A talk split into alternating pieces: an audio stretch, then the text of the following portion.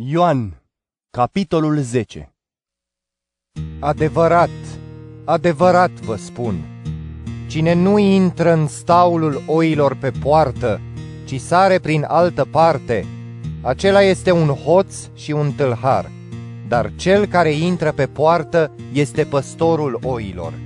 Acestuia îi deschide portarul, iar oile ascultă glasul lui și el își cheamă oile pe nume și le duce afară.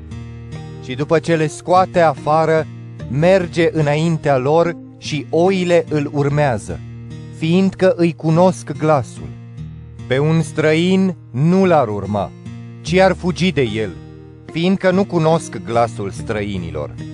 Iisus le-a spus această parabolă, dar ei nu au înțeles despre ce vorbea. Atunci Iisus a zis din nou, Adevărat, adevărat vă spun, că eu sunt poarta oilor.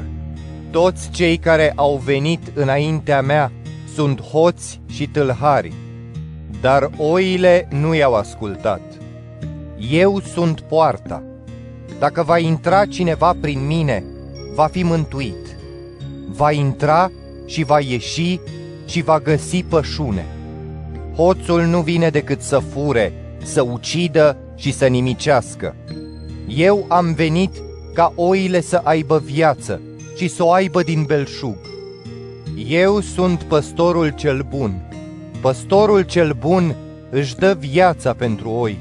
Cel plătit, care nu este păstor, iar oile nu sunt ale lui, când vede lupul venind, lasă oile și fuge – iar lupul le răpește și le risipește, pentru că acel păstor este plătit și nu-i pasă de oi.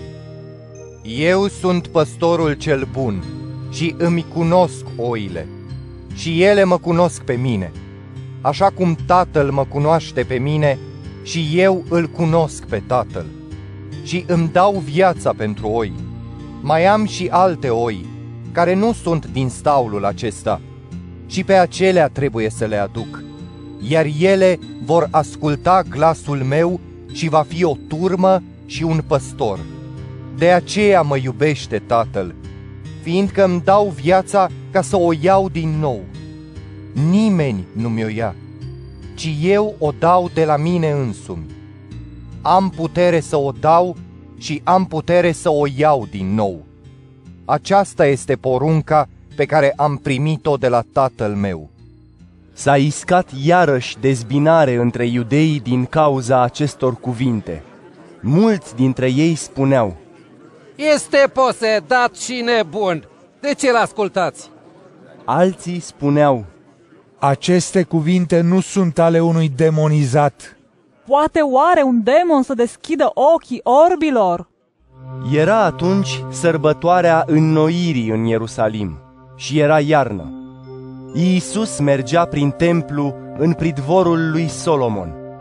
Iudeii l-au înconjurat și îi spuneau, Până când ne mai chinuiești sufletul? Dacă tu ești Hristosul, spune-ne pe față!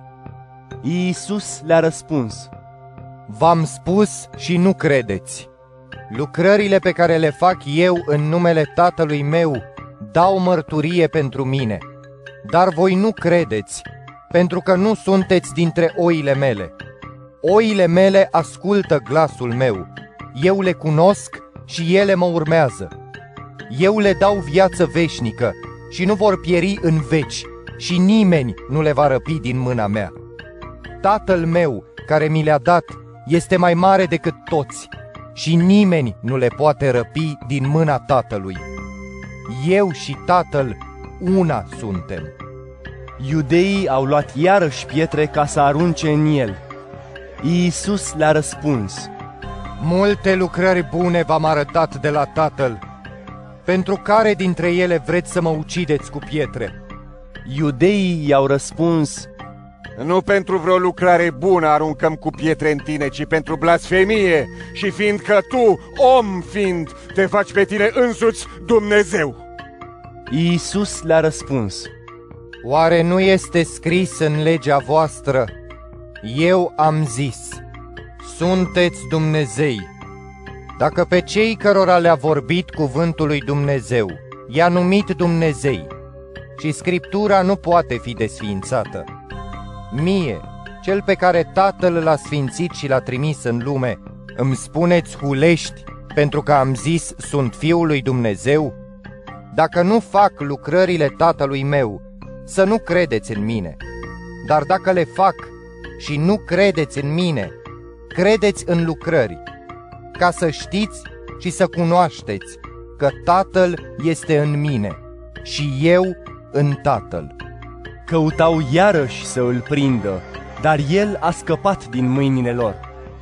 Și s-a dus din nou dincolo de Iordan, în locul unde botezase mai înainte Ioan și a rămas acolo.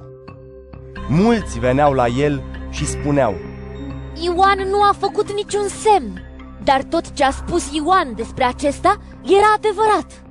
și mulți au crezut în el acolo.